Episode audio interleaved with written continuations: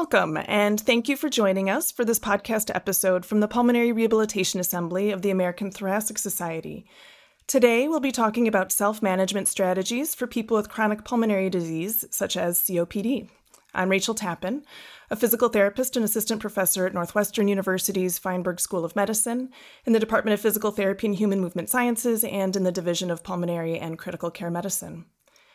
Joining me today is Dr. Linda Nici, Dr. Nici is the chief of the Pulmonary and Critical Care section at the Providence Veterans Administration Medical Center and professor of medicine at Brown University.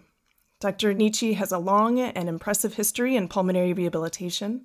She's the medical director of the Providence VA Pulmonary Rehabilitation Program, where she's done extensive research in COPD and pulmonary rehab, including research investigating the effects of self management education in people with COPD, which is, of course, our topic for today. She's also made extensive contributions to the field of pulmonary rehabilitation. She was the inaugural chair of the Pulmonary Rehab Assembly of the ATS. She served in many roles in organizations related to pulmonary health, including on the board of directors of the American Lung Association of Rhode Island, the American Association of Cardiovascular and Pulmonary Rehabilitation, and the American Thoracic Society. I'm thrilled to get to talk to her today about self management. Welcome, Dr. Nici. Thank you, Rachel. I'm delighted to be with you this morning. Well, so let's get started then. Um, first, can you tell us what is a self management intervention and how is it different than the education traditionally provided in pulmonary rehabilitation? So, self management is a personalized multi component intervention, and it's designed to engage, support, and motivate patients um, in order for them to adapt healthy behaviors and ways of better managing their chronic disease. Uh, the ultimate goals of self management are to optimize and preserve physical health, uh, re- reduce symptoms and functional impairments, and improve health related quality of life, mainly by increasing things like emotional well being, social well being. Um, and in fact, when I say those things, the people that uh, do pulmonary rehab will find that those are very similar to our goals with pulmonary rehab. The process of self-management is uh, is one of repeated interactions, so it's not a single intervention. It's usually a lifelong intervention because you're trying to help people formulate and reformulate goals. You want to continue to motivate that patient. You want them to have effective strategies um, that allow for adherence to healthy behaviors and, and uh, frankly, to sustain the benefits of pulmonary rehab. Um, it is uh, it's different from pulmonary rehabilitation education, but education, learning, and self-management are really a continuum of processes that are necessary for behavior change. So when we think about um, what we do in pulmonary rehab, we are doing all of those things, but maybe at different times and in different ways. Um, if I can, I might just mention pulmonary rehabilitation education is also transforming in the last decade or so because we are really starting to learn about what adult learners need to be able to acquire knowledge, uh, incorporate that learning, and use that education to develop these successful self management strategies. Great. It sounds like the both pieces, the the ways that pulmonary rehab is going and the self-management interventions really could have a nice synergistic effect in, in helping the whole person. Absolutely. And I think that, you know, one will not be adequate without the other. So you need the knowledge. You need to acquire that knowledge in a in a productive learning environment in order to be able to discuss with the with the team what strategies I need to use as a patient to manage what is, you know, often a progressive and debilitating chronic illness. You may have already partially covered this question, really, but I'm, I'm hoping maybe you can expand on it a bit. Can you talk about why is it necessary to help patients improve their self-management skills? Why, why is this so important in the first place? So, you know, uh, those of us in pulmonary rehabilitation know this well that, you know, while the intervention is highly successful, if we look at those patients out months and years post a, a, a standalone intervention, the benefits that we achieve with pulmonary rehab typically wane. Uh, and this is similar with any medical uh, prescription. Uh, the adherence of the patient is really crucial to maintain benefits. So, the, the purpose of self management is to allow us to teach the patient these appropriate and necessary interventions within the pulmonary rehab intervention, but to persist in those behaviors to foster those benefits long term. So it's only when people change their behavior can we expect to see outcomes and healthy behaviors persist long term. And that's what we want in order to reduce mortality, reduce hospitalizations, um, improve those patients' quality of life. Boy, yeah, the self management interventions seem like they're not solely limited to pulmonary rehabilitation, but I can certainly see how critical they would be to the, the same goals as pulmonary rehabilitation. Right. I mean, self management, you know, is certainly not confined to pulmonary rehab. It is part of the management of many chronic diseases. And the literature is replete with uh, self management programs in all sorts of chronic diseases. I think for those of us in pulmonary rehabilitation, what we appreciate is uh, pulmonary rehab is the, you know, is, is a perfect atmosphere or climate to do self management because we're with these patients in a group setting where they can learn from both the multidisciplinary staff and the other patients in the program. We have time with them. They're often with us two to three times a week for a prolonged period of time. So it really is one of the ideal settings for successful self management. Absolutely. Well, so and then of course you've you've touched on this a bit as well that in pulmonary rehab we cover so many aspects of people's lives. So, what areas should we be thinking about applying self management interventions um, to in order to help patients change their behavior and their functioning? So, for those of us that treat chronic respiratory disease, and I'll maybe uh, talk about COPD right now because it is a very good prototype of a chronic respiratory disease. You know, the areas where self management interventions can be so important um, are with the self recognition and treatment of exacerbations using action plans. We know that's been highly successful and really impacts on the trajectory of disease. And and the other really important place is in, in the in the maintenance of physical activity. I mean, we know again those of us that do pulmonary rehab that you know, we're highly successful at improving patients' exercise capacity, but that doesn't always translate to improved physical activity. And physical activity is one of those markers of health. And, you know, decreased physical activity is so clearly related to things like mortality, hospitalizations, poor health related quality of life. So I would say that the, the two most really important places for self management strategies and effective self management for that patient are in the action plans and in the maintenance of physical activity. There are other places like smoking cessation, healthy diet, you know, medication adherence, um, but I think those are sort of part and parcel of chronic disease management. But the physical activity and the exacerbation really seem to be very pertinent to the patient with chronic respiratory disease.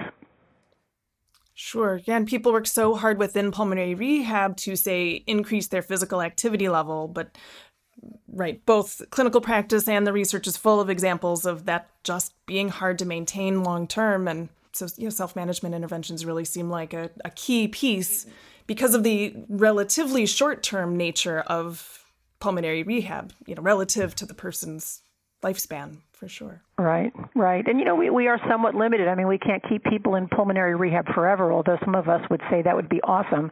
Um, you know, what we want to do is have that develop that relationship with patients, hopefully that team or a team that, you know, the primary care team or the, the pulmonary team can continue that relationship with that patient and build on what was learned in pulmonary rehab.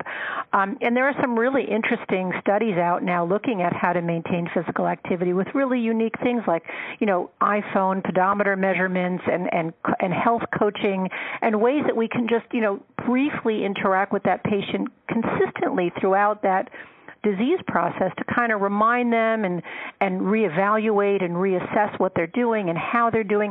And if you think about it, it's just good medical care. Um, and you know, the thought that any intervention that is finite would be effective long term is is pretty ridiculous. Um, and I don't think that's unique to pulmonary rehab. In fact, I think that's the, the case with any medical intervention. So we're just trying to develop lifelong healthy behaviors, and this is certainly one of the ways that we can promote those. Yeah. Um, as with any behavior change, um, it seems particularly important to match the intervention with where the patient is at in the process of making a change. Um, so, how do you determine whether an individual patient is ready for one or more of these interventions? Yeah, that that is really important because you know doing an intervention for a patient who's not receptive and not ready um, is is really not only inefficient but can actually uh, make it unsuccessful down the line.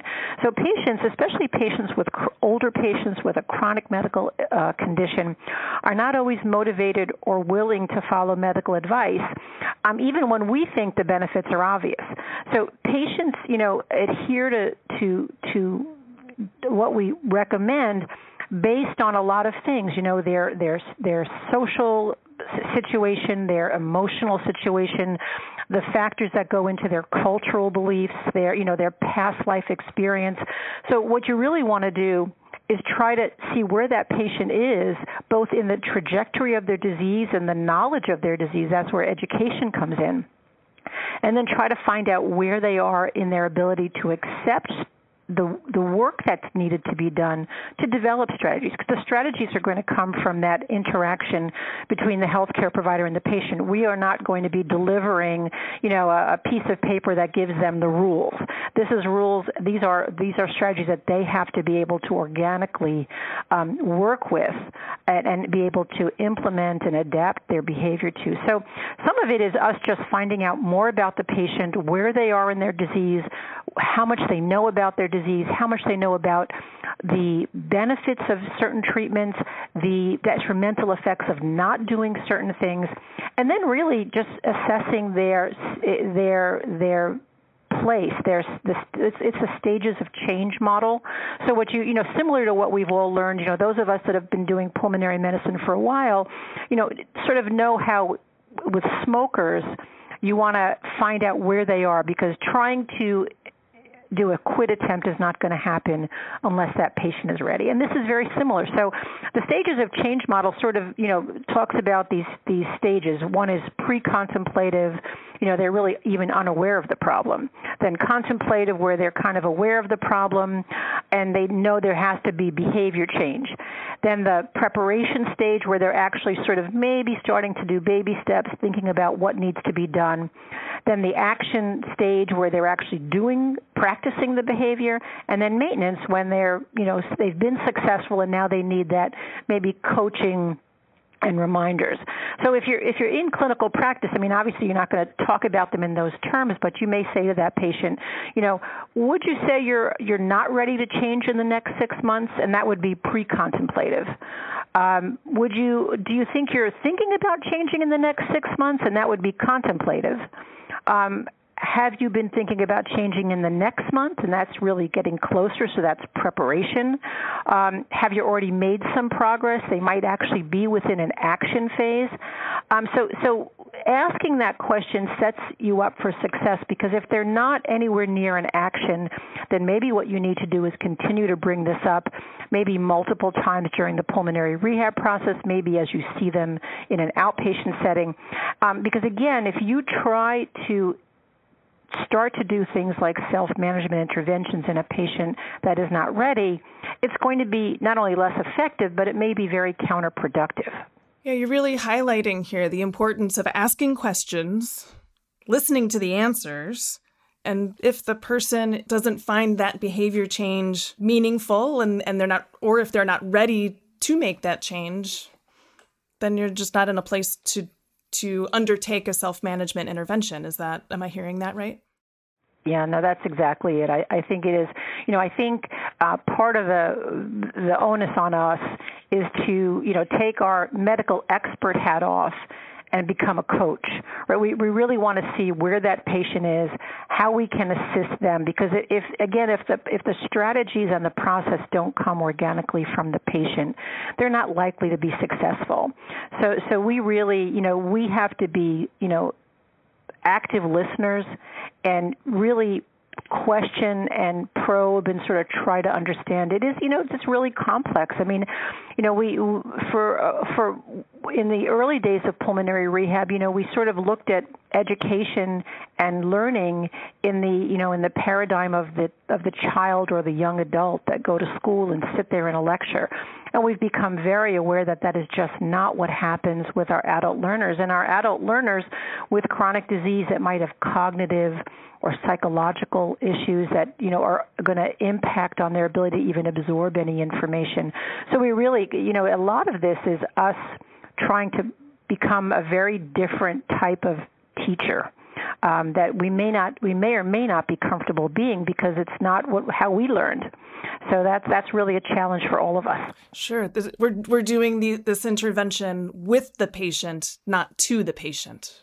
Correct. Correct. Absolutely. It's a team. It's a team effort in, in the best sense of the word.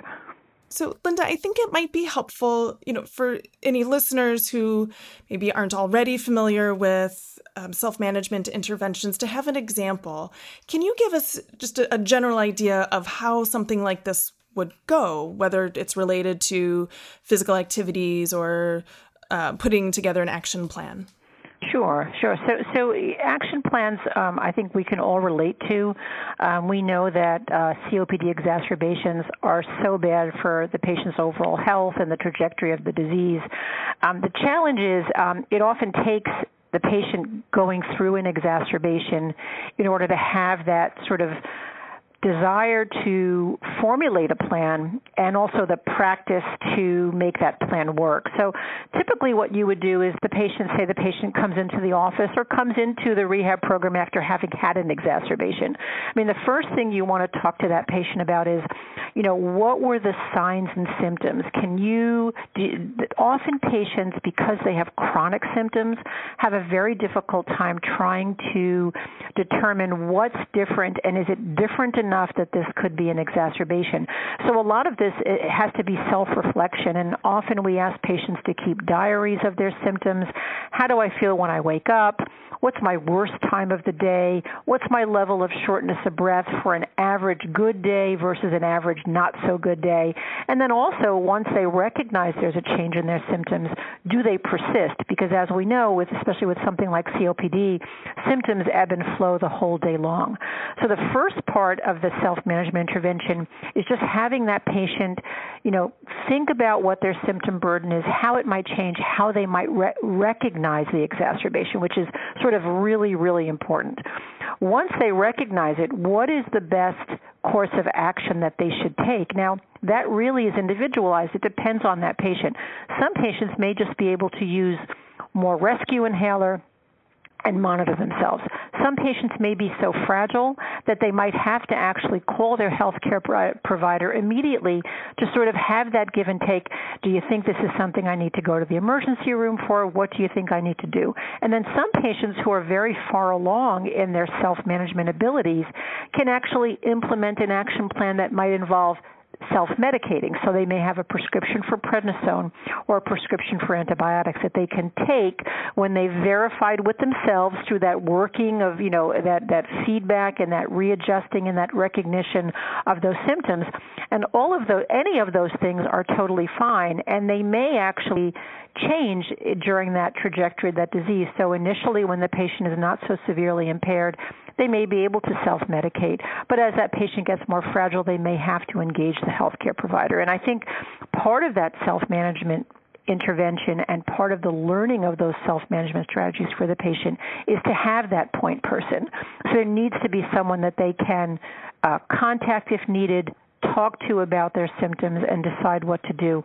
And then once that plan is done and the patient is better, there's sort of like a debriefing that has to go on. So the patient and the provider need to talk about did this work? Was this a successful action plan? Was this course of action? Uh, did you feel like this course of action helped you the most? What can we do differently? What can we do better? So it's a continual process of give and take. There are some dogmatic instructions that are given, but they can always change depending on where that patient is, both in their understanding of their disease, the medical issues related to their disease, and their social situation. If they live alone, it may be very different than if they have family with them. So that would be sort of the kinds of ways you would look at a self management intervention surrounding the action plan.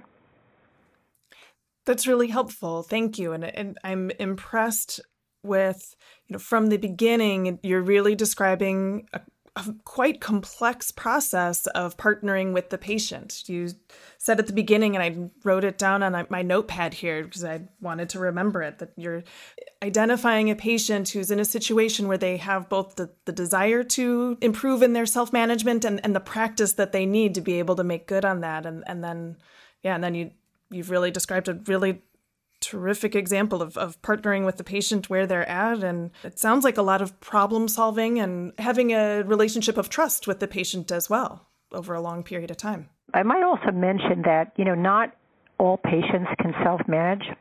So about 40 to 60 percent of patients with COPD are effective self-managers. So I think the other thing that I, I, I would like to mention to the to the audience is that you know, there are some patients that just can't do this, and we also have to understand that. So, obviously, we want the best care for our patients. But if a patient is really unable to effectively implement those strategies, we need to we need to know that, and we need to respond to that appropriately too. And in those cases, you know, we have other strategies, right? We can we can uh, employ uh, family members, uh, friends of the patient to help sort of oversee their care or help them in their care. There also may be uh, case managers that can call certain patients on a, a regular basis to check in. So I think, you know, as important as it is for us to foster self-management in patients, we have to recognize that there are a subset of patients that just for whatever reason cannot effectively self-manage and in fact, you know, we would worry that we might do them harm by giving them too much independence on managing their health.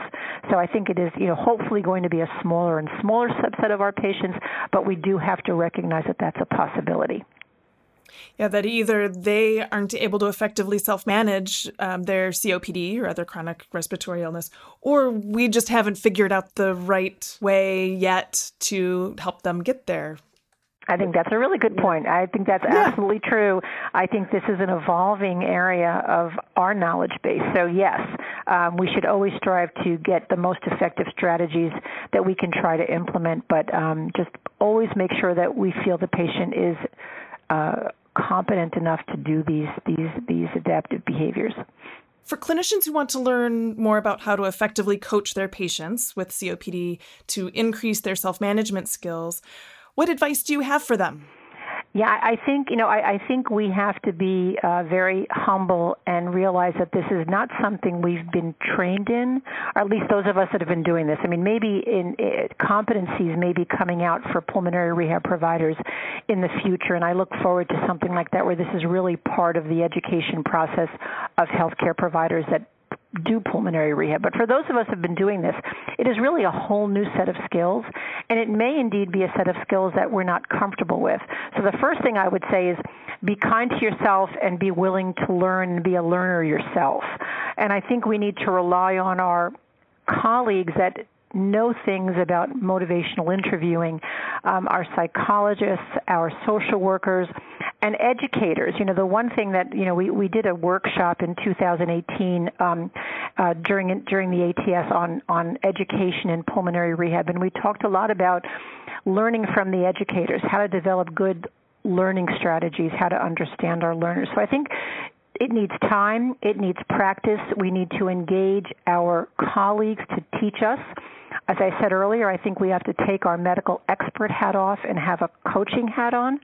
Um, and we need to listen, pay attention to the patient's contextual factors, what goes into their belief system, how they see their disease.